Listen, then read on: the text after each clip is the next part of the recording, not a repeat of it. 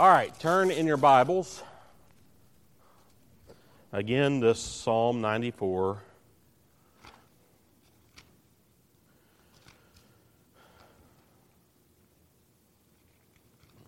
Remind us again of where we're at. And today I am, as always, I've been using John Frame's systematic theology as our springboard. I'm going to rely more heavily on him uh, today just to set the stage, and we're going to spend several more weeks talking about the knowledge of God. Um, as we're dealing with his attributes, this is his intellectual attributes as opposed to his moral attributes that we've already talked about his holiness, his wrath, his goodness. Um, so, Psalm 94, and we left last week on a note of, of a challenge from something called open theism to the knowledge of God. Anybody remember what the problem they had with, with uh, God being omniscient. What was the problem that they had? They said God cannot be omniscient because of what?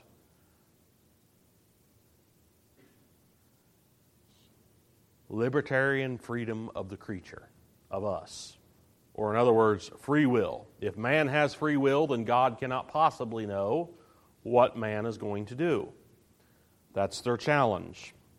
Uh, so we talked about here we have Calvinism says God knows all things because he foreordained all things. You have Arminianism that says God knows all things, but he hasn't foreordained them. And then the Socinians went a step further and says God doesn't know all things and has not foreordained them because man is completely free and can choose, and therefore God cannot know. Uh, so this Socinianism gave rise, and I, I just I know I'm just quickly brushing over. There's a lot of things historically speaking um, gave rise to this idea of open theism, that God has perfect knowledge of the past, even perfect knowledge of the present, but not perfect knowledge of the future. And to that, the psalmist says,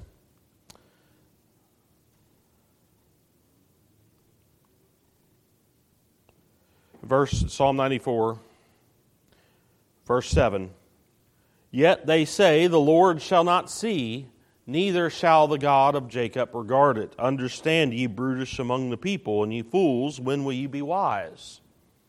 He that planted the ear, shall he not hear? He that formed the eyes, shall he not see? He that chastises the heathen, heathen shall he not correct? And he that teaches man knowledge, shall not he know? The Lord knows. The Lord knows the thoughts of man, but they are all vanity. So let's understand a little bit more about open theism, and then I'm going to rely very heavily on, on John Frame's outline here in this section as it directly challenges open theism. So, open theism is the belief that the future is completely open and God cannot know it.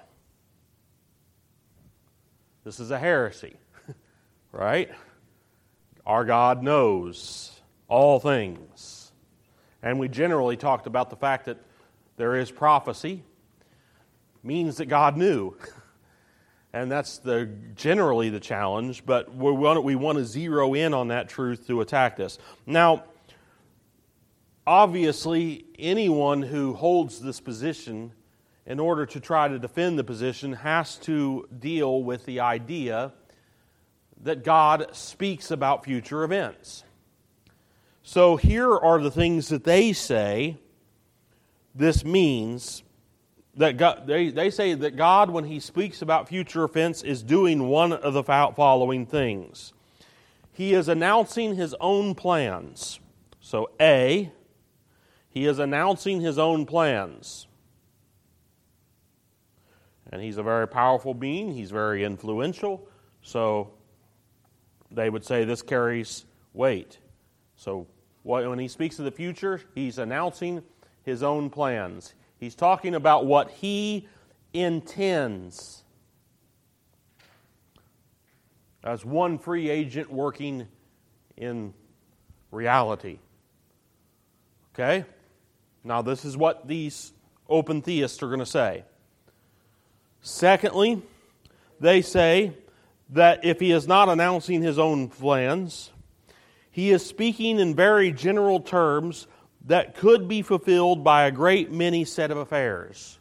So he is speaking generally about what could happen.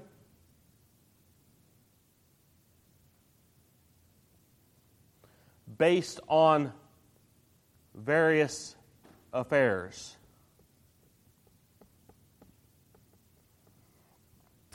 All right, that's option number two. That's B here, since I'm using letters. Or they say, if it doesn't fit that, that he is announcing events that are necessary or highly probable consequences of past or present states of affairs. So he's announcing something that is necessary based on past.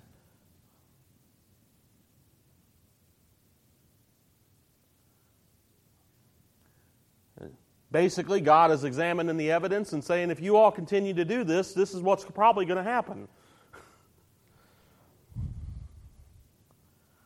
Okay?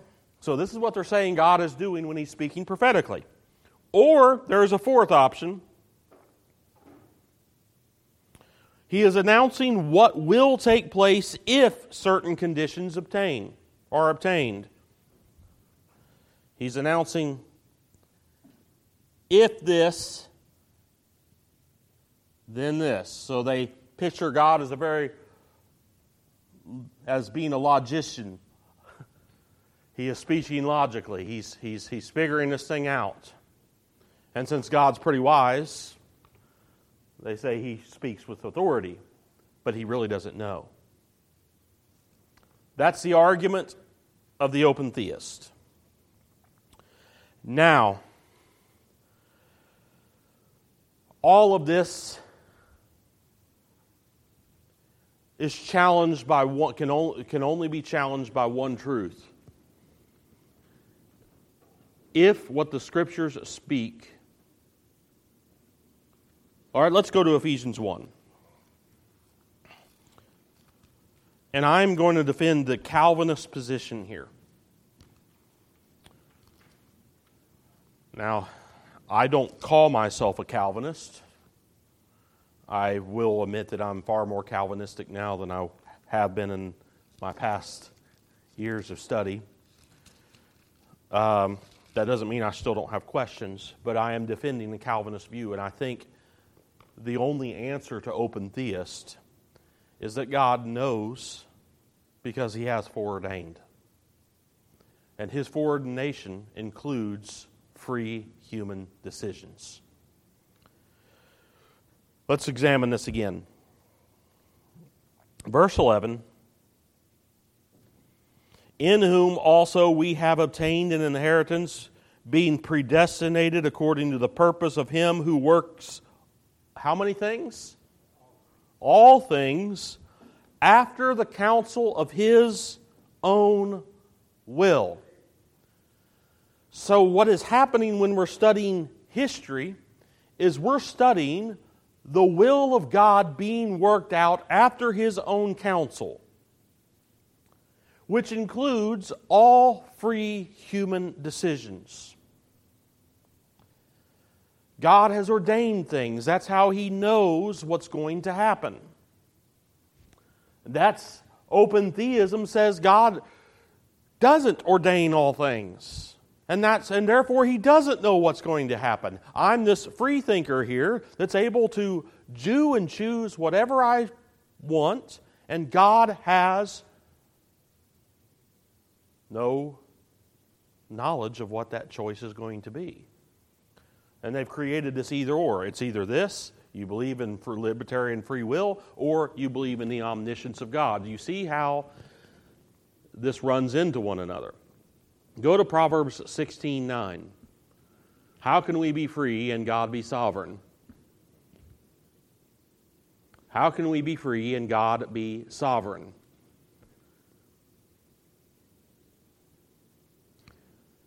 Proverbs 16:9, what does it say, brother Thomas? A man's heart deviseth his way, but the Lord directeth his steps. All right, so here we go. Man's heart devises his way. I can make all the plans I want. I can have all the intentions I want. But who's directing my steps? Who's in charge? Who's sovereign over every consequence? God is. You know, there's plenty of people out there that want to murder people. How many of them actually do it? It's not from what of will or intent that they don't murder. It's God that's directing and putting things in their path and, and, and putting this fear, this influence, so and so to keep them from murdering. Right? And the ones that do, God has allowed, right? How can we be? How can free decisions happen? Well, it's right there. It's. Oh, I mean, it's man, man is free here, but once he starts to bring these acts into the real world, God is sovereign. So when they're saying the, when they're basing this entire doctrine upon this idea of libertarian freedom, again, libertarian freedom is this idea that everything that we desire is all our desires, everything about our will is uncaused. So it's just the, every free every free decision is created in this vacuum. Uh, uh, there's nothing causing that free decision. There's no influences to that free decision. It's absolutely free. That's not creaturely freedom that says we do what we desire, what, what our utmost desire is. Uh, there are influences to those desires and so on. So we're not getting into libertarian free will and all the problems with it. But one of, when someone has an open theist position and are approaching the scriptures, they are approaching the scriptures with a faulty understanding of the human will. And they are forcing that human will upon God's knowledge that He is displayed from beginning to end of all human history and all humanity altogether. God knows the end from the beginning in Isaiah, right?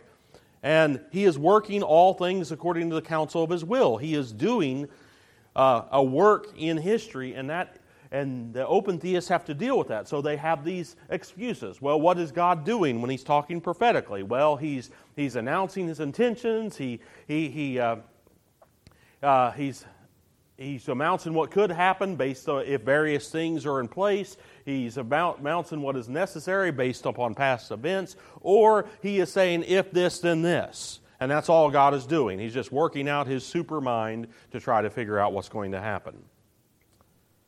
Now, that has to co- does that coincide with biblical data? No. Let's look at the biblical data. And again, I'm going to follow very closely to the notes of John Frame here. Genesis 9, 24 through 27. If you want to look at it, I'm not going to read it verbatim, but what you have in Genesis chapter 9 verses 24 through 27, is Noah speaking as a prophet, uh, speaking as a prophet of God. And he is talking about his sons. He is talking about his one of his grandsons, Canaan. And he gives specific prophecies there about the, about the descendants. Uh, the grandson Canaan is to be a slave of Noah's sons, uh, Shem and Japheth. Yahweh is to be blessed as the God of Shem. Japheth um, is going to live in the tents of Shem. And, the, and there's very importance to what is saying, and this, the saying is going to happen here. Um, and it, its fulfillment is not for a very, very long time. Um, the Shemites will conquer Canaan. When did that happen? Did that happen in the days of Noah? Okay, when did it happen? In the days of Joshua, right? Uh, I mean, I'm not trying to get you all to uh, go through your biblical history. So it happened in the days of Joshua. When did Japheth enjoy the blessings of Shem? When did that happen? This is not a trick question. I just, what do you think it happened? After the death of Christ, when the gospel went forward. So, looking at this, Noah knew centuries in advance. And what did Noah know centuries in advance? A lot of geopolitical stuff and a lot of missionary activities, all taking place based upon free decisions people make. I'm going to read this part, portion of Frame. The prophecies cannot be fulfilled unless the family of Shem develops into a nation capable of defeating the family of Canaan in battle. For that to happen, countless marriages and births must take place, as well as much cultural development, geopolitical events putting Israel and Canaan into proximity, hostility between them, military power in Israel, and above all, Israel's putting their faith in the one true God. That's a lot of free human decisions. Amen? That's a lot of things that had to come to pass. Did God, when He spoke prophetically through Noah, know all those human decisions that would be made?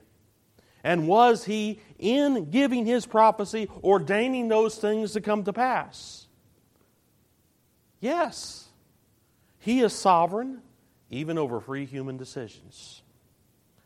And Let's consider that going above. God's covenant to Abraham, Genesis 15, in verses 13 through 16. We're just zeroing in a lot of Old Testament things. We're just showing here that God knows all things, even future decisions that are going to be made freely.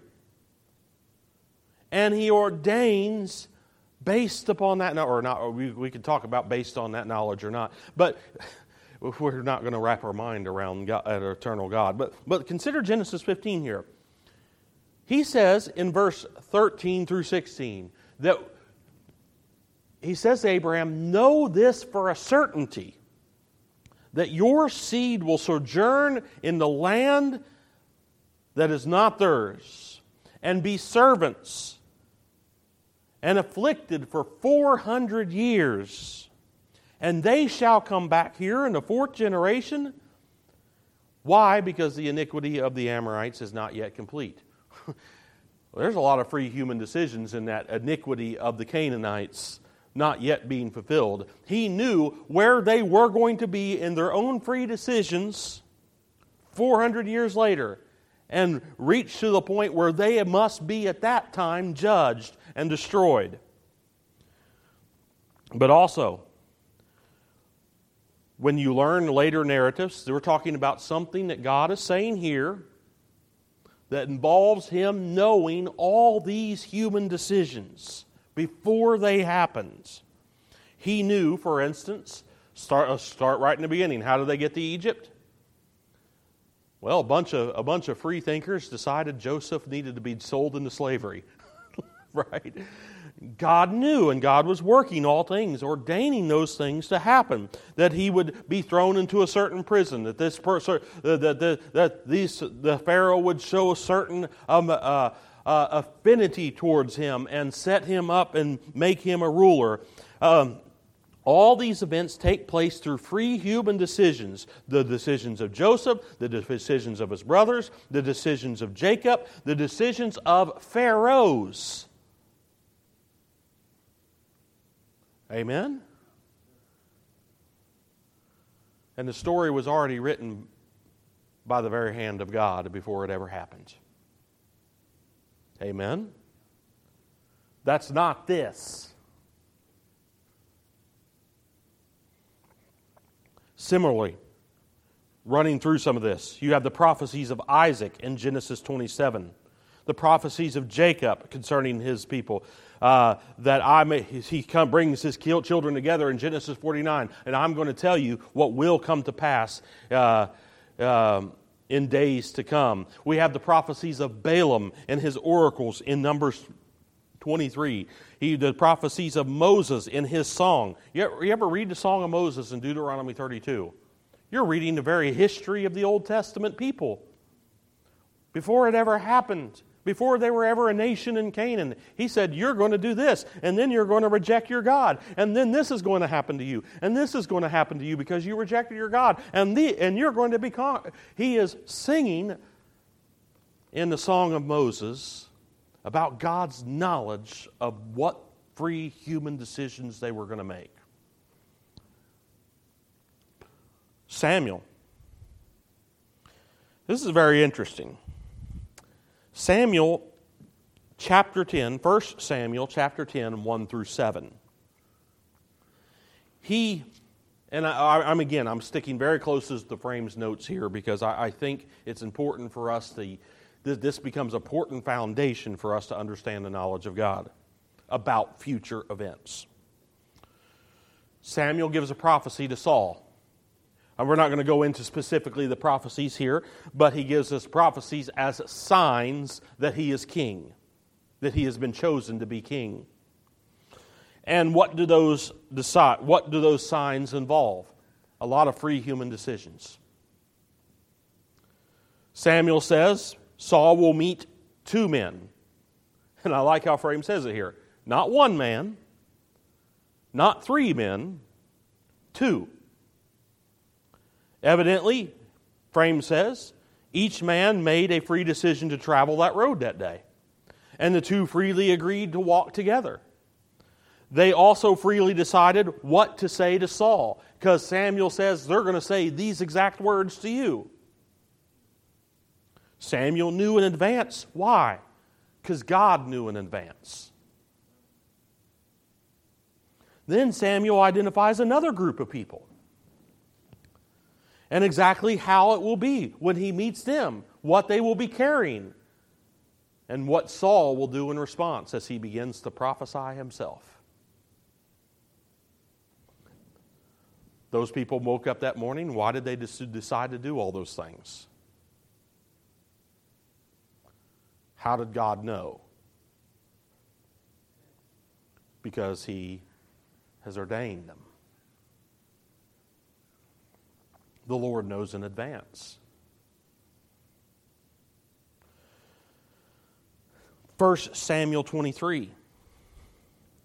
Here we have an instance that is sometimes brought up by open theists about God reasoning. Here we have the story in 1 Samuel 23 12, where David is in the city of Keilah, and he's asking God, God, are these people going to hand me over to Saul if I stay here? And God tells him, if you stay here, they will. So, David decides to leave very wisely. Now, this has been considered a conditional prophecy. Uh, and they would say that this fits in with, uh, with uh, maybe C here. That God knows it, or maybe D, if this, then this, that God is logically saying this. But he's saying basically if C, um, uh, or any one of these so that can try to fit. Now, here's the problem God is not saying what He, God, will do in, on that condition. Rather, He is saying what the Kilites will, Kalites, Kal, Kalahites will do with their free decision. God's knowledge, and I'm reading frame, frame verbatim, even conditional knowledge of human free act does not cohere with the system of open theism. It can't because he knows what they were going to do. What are they going to say? Well, they weren't free to act if he knows what they were going to do. 1 Kings 13, 1 through 4. We have an unnamed prophet speaking on behalf of the Lord. You all remember the story of the unnamed prophet. He was told to go through, uh, go through Samaria, not to stop, uh, and to prophesy against Je- uh, uh, Jeroboam, um, who had just built some golden calves for everybody to worship. And the unnamed prophet does his duty. He preaches, he, he declares against uh, Jeroboam, and then he is deceived by another prophet to do what God told him not to do, and he ends up getting eaten by a lion. but the prophecy of this unnamed prophet here in 1 Kings 13 1 through 4, where he says against the altar, he says, Behold, a son is going to be born from the house of David. His name will be Josiah, and he's going to sacrifice your priests on these high places and he's going to burn their bones on it. Now, Frame offers some dates here. Jeroboam reigned around 931 to 910 BC. Josiah reigned from 639 to 609 BC. So the difference between the prophecy and its fulfillment is 300 years in the future. But what did he do? He mentioned Josiah by name and what Josiah would freely decide to do. That doesn't fit any of that. Amen? It's a God that knows what's going to happen. So, what all did he know? Well, he not only knows Josiah's name, Josiah's actions, but also Josiah's values. He knows that Josiah is going to become a champion in the name of the Lord. It anticipates many other human free decisions before Josiah is ever born, such as a lot of marriages, a lot of births, a lot of marriages, and a lot of births.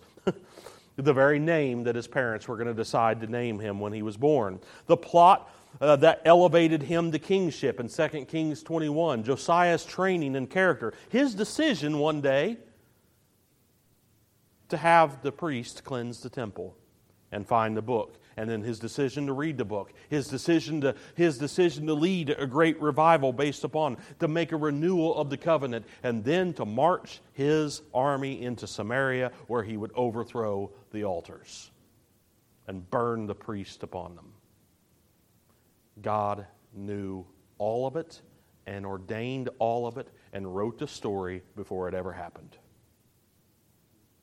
Amen? That's our God. Our God is not, no, is not the God of open theism. He's not. He knows. Elisha tells Hazael, he weeps in front of him as he anoints him as king, and says, and Hazael says, and this is in 2 Kings 8 12. Hazael says, Why are you weeping? He says, Because I have saw the evil that you're going to do. And he tells them, he tells Hazael the evil that he is going to do. And Hazael doesn't believe it. What does he say? He says, What am I a dog that I would do such things? And what did Hazael do? Those very things. God knew it beforehand. If the open theist says um, that these are just necessary conditions of historically that were met and Hazael ended up doing these things, then they're saying Hazael wasn't free. That he was driven by these conditions, and they undercut the very same thing that they're trying. And also, they're giving a lot of a lot of moral irresp- un- unresponsibility to many other genocides. No, that God knew the evil that Hazael was going to do. And for his own purposes was working good from it. Romans 8:28. He wrote the story before it ever happened. I got to hurry. Psalm 139. Let's go over there. We've talked a lot about general prophecies. Now let's just talk about you. As you climb into the skin of the psalmist,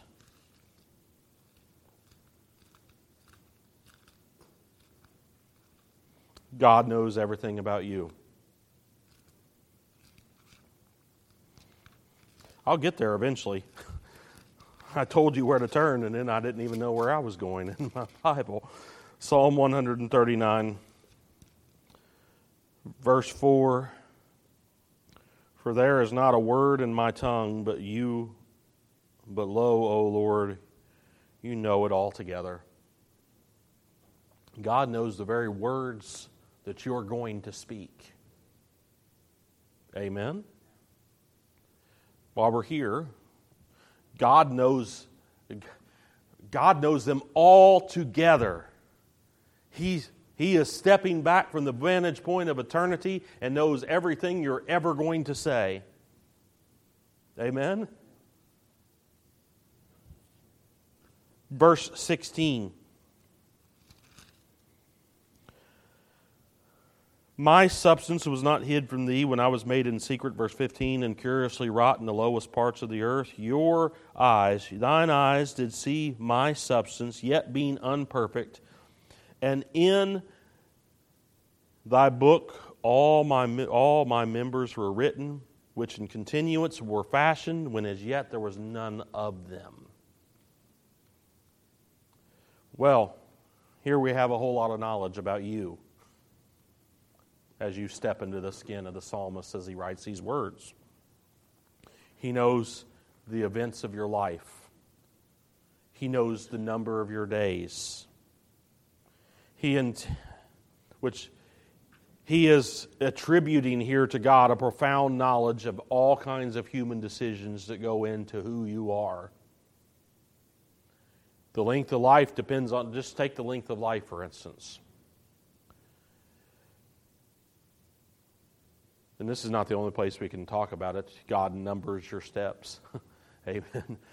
Uh, length of life depends on a whole lot of things human decisions, decisions of your parents, caregivers, decisions you make concerning your health and diet, decisions that become involved in to become involved in dangerous activities. Like my son told, told me a few months ago that he wanted to go skydiving. decisions to do really dumb things. Um, decisions of your enemies to be aggressive or not to be aggressive. Decisions of your values.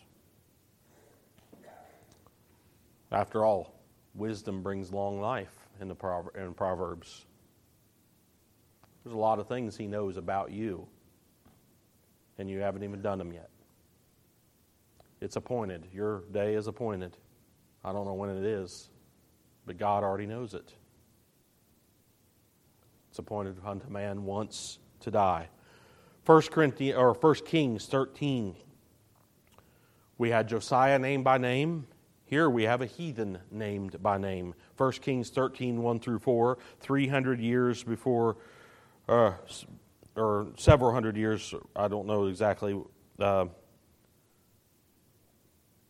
so we're talking about a. I'll get it in a second. I'm trying to go through the notes here.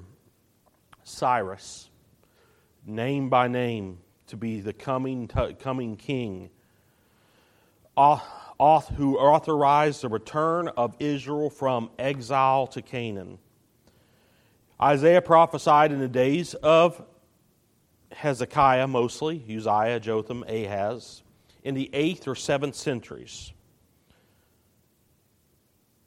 Cyrus ruled in the end, latter end of the 6th century BC. So, what was Isaiah anticipating? Isaiah's prophecy, as he spoke on behalf of the Lord, anticipated the birth of Cyrus, the very name his parents would give him, his conquest, his rule, his character, and a hundred and the hundreds and thousands of human decisions that would bring him to the point where he would one day sign a little document, put his little kingly seal on it, and tell the Jews to go back home. And it was written long before it ever happened. God ordained it. Jeremiah 1. Jeremiah. He knew the prophet in Jeremiah 1 5 before the prophet was born. And before the prophet was born, he ordained him to be a prophet. God knew a lot about Jeremiah. God brought his parents together. so Jeremiah could be. One would produce a specific individual named Jeremiah equipped in advance to be a prophet. And I'm reading verbatim from Frame again. And a lot of free human decisions came into that to make a prophet for the Lord. Jeremiah himself reports in advance in Jeremiah 37 6 through 10 free decisions of the Egyptians and Babylonian military leaders opposing uh, the predictions of rival pundits. Similar prophecies can be found all over the, the prophets themselves, where they're telling about Judah's captivity, how long Judah's captivity, specifically in Jeremiah, would last 70 years. Um, Ezekiel would set forth future actions of the king of Babylon in great detail in Ezekiel 21, 26, and 30. Daniel's predictions of human empires, Daniel 2, Daniel 9, Daniel 11, anticipate innumerable free human decisions that went on for centuries. And even given a timetable and a sequence for how they're going to happen. God knew. Amen? I don't know if this is helping you or not, but I cannot take these facts and say, oh, well, God doesn't know the future. God knows details. Why? Because He ordained it and He wrote it before it ever happened. Even everything about you. New Testament teaches, for instance, that the Father knew the hour and day of the coming of the Son of Man. And he knew all the events and human decisions that were going to take place to bring that about. God knows in advance, said Frame, that the decision that the, what decisions will be made, and he knows when they will be made. What about the prophecy of the destruction of Jerusalem? Jesus here says in Matthew 24 2, he said, as they're just bragging about the building, and he says, There's not going to be one stone left on another stone here. How many free human decisions went into that? A lot. I like the Greek. It says stone on stone. Nope. Basically. Uh, a lot of free decisions went out. Jesus knew who was going to betray him.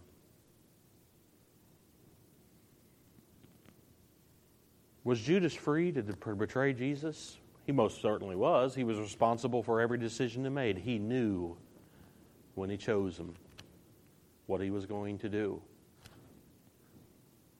This causes a problem for the open theist was Judas free? And yet, Jesus knew? Everything about their whole system collapses.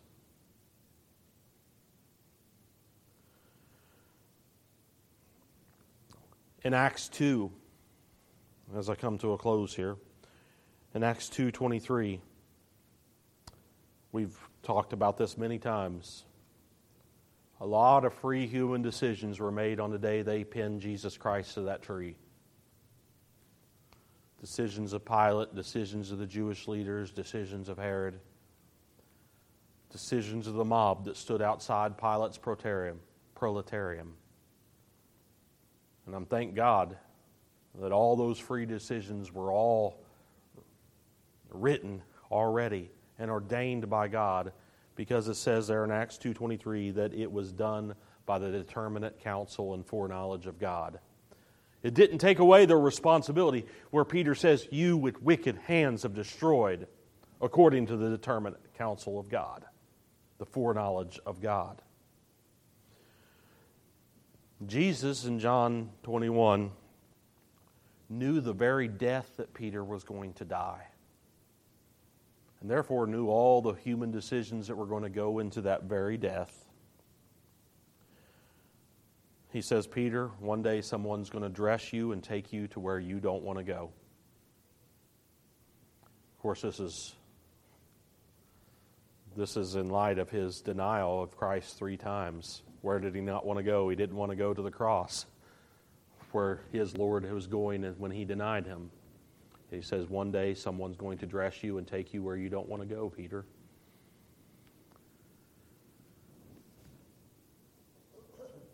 So Jesus indicates his foreknowledge of all the human decisions that went into that. My point is simply this open theist, because they want to elevate man to this godlike status of being so free to do all these things, they have to diminish God in order to fit God in that God, or man in that godlike box. And they end up with a system that cannot bear the weight of the truth of the scriptures about that God. When we consider what our what all will goes into God saying, This is going to happen any one of these instances destroy this ideology. And we are left with a God that is to be praised because our God is all wise, all knowing, and there is nothing that escapes his knowledge. That doesn't mean that we're not responsible for our decisions. It only means that our God is a God that knows. And I can rest in a God like that.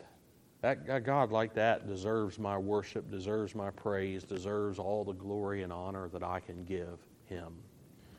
All right, we'll stop there. I hope we give a good we gave a good answer, but we're going to learn next week that uh, the open theists are not done yet. They're going to say, "Wait, wait, wait! Isn't there places in the Bible where God says He's ignorant of something?" And we're going to have to deal with those texts, and we're going to confront those texts.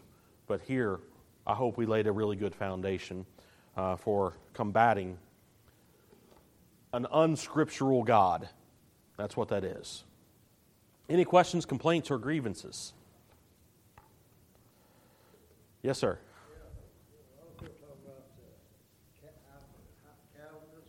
Uh huh.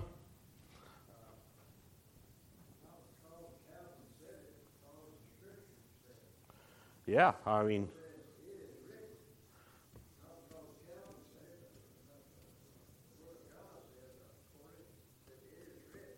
And that and that's what I have a I I I, know a lot of Arminians and even today I, I probably hold things that are that lean that way. Uh, but I don't think on a something like this that it gives a satisfactory answer uh, his knowledge his knowledge is based on his foreordination of him ordaining things to come to pass and declaring things will come to pass and writing the story before it ever happens. Uh, that, that, that, that is a far greater answer than, than an Arminian answer that says, well, uh, uh, God hasn't foreordained it, but he just knows. Um, and I don't think the Arminian, uh, my Arminian brothers, who I, uh, many of them I love, and, and I, am not going to sit here and call myself a Calvinist either, but I don't. I, I think when it comes to this particular argument, I don't think they have the ability to argue against the open theist as well. Um, because as we saw, we, we, we march through prophecy and we, mar- and we march through the idea that God already knew the free decisions he was going to make and has already declared this is what will be. Now, that doesn't mean I still haven't figured it all out, right? I still I, I can't wrap my mind around something like that. But I, I, I think that gives a better answer. I don't know how someone could consider these arguments that I made this morning, and they're not mine. I, I relied so heavily on, on Dr. Frame here um, I don't know how someone can take these arguments and say, well, God didn't ordain anything. And once you, once you have the idea that God ordained, that He is working all things after the counsel of His own will, once you have that truth, you can't be an open theist. You can't say God doesn't know what will be because our God most certainly does know what will be. Uh, and that doesn't contradict. That is, one day we'll get to this idea of compatibilism. Whatever the scriptures are compatible with free human decisions. Uh, sovereignty of God is compatible with those with that. We're not denying the responsibility of God or of man by saying God knows and God ordains. Okay, I'll shut up. the, uh, okay.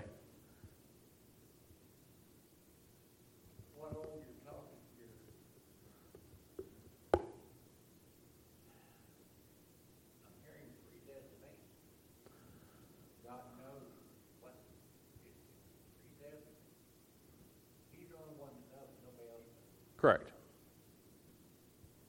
God, know, God knows everything that's going to happen in my life, your life, even the very words we're going to speak. Anything that he,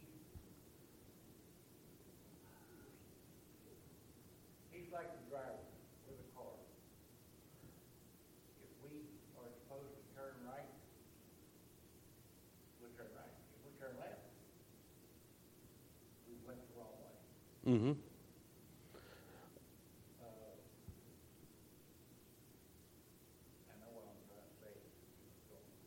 Yeah, I mean, it boggles the mind, don't it? Uh, but but this is what this is what it says of our God that He has, He is.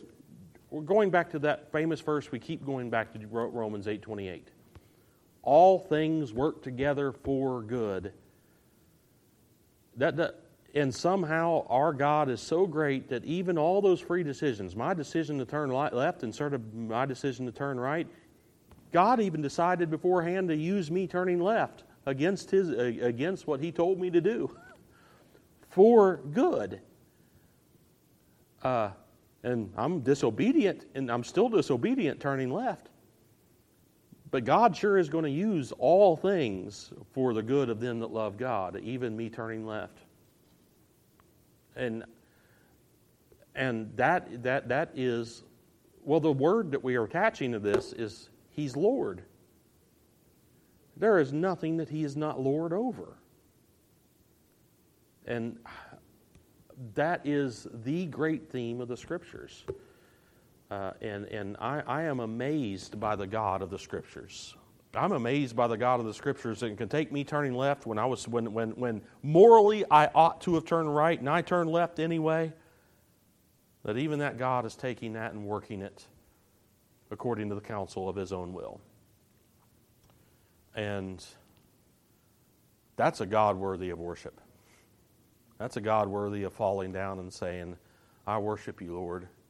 You are my Lord and my God. I don't know if I was uh, putting the words in your mouth there. Uh, was that kind of what you were headed yeah. to? No, I mean, I'm still responsible for turning left or right or going straight or whatever decisions. And I mean, man's heart, well, oops, a man's heart devises his own way. I'm sitting here making my plans, intentions, but uh, I'm only going to go as far as God allows me. Uh, and so are you. Anyway, I'll shut up. Any other questions, complaints, or grievances? I'm glad I can be among God's people this morning. Uh, we got about 10 minutes before the second hour.